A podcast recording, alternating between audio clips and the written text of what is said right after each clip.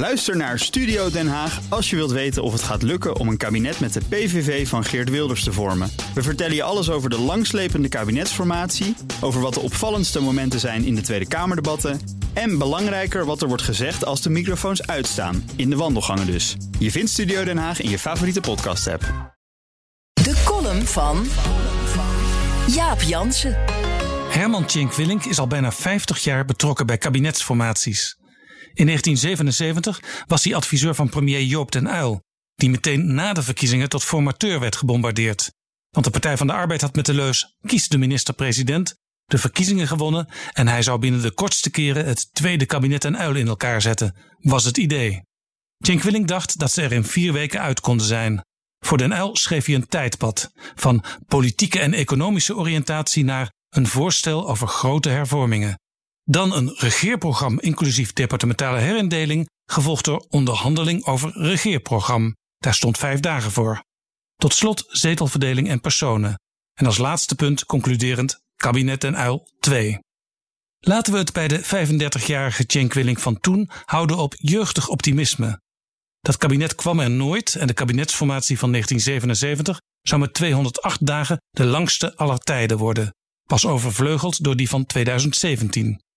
De situatie nu doet denken aan die van een ander iconisch jaar. In 1994 wilde D66 een paars kabinet. Partij van de Arbeid en VVD aarzelden. Bovendien moest het CDA nog bepalen wat het wilde: regeren, zoals het gewend was, of na 20 zetels verlies toch maar de oppositie in. Partijen dansten om elkaar heen. Net als nu.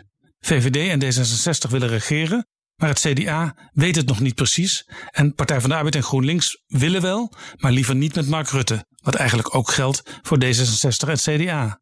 Voordat in 1994 de combinatie bepaald was, wees koningin Beatrix tot vele verbazing Wim Kok aan om meteen maar een programma te schrijven.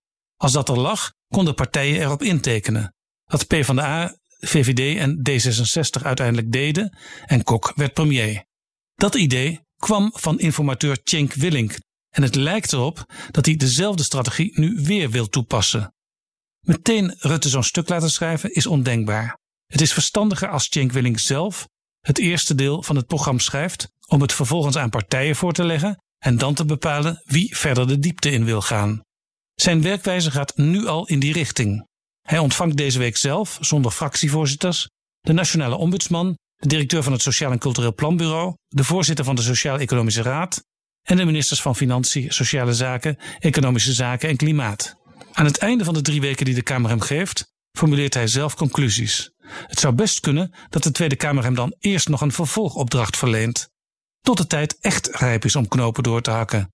Ondertussen raken partijen gecommitteerd en wordt regeringsdeelname vanzelfsprekend.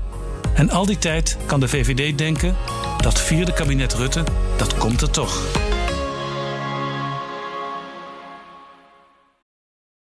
Ook Liesbeth Staats vind je in de BNR-app. Ja, heel handig. Luister live naar Kees en mij tijdens de Daily Move. Dan blijf je ook gelijk op de hoogte van breaking news en het laatste zakelijke nieuws. En daar vind je ook alle BNR-podcasts, waaronder de Perestrooikast. Download nu de gratis BNR-app en blijf scherp.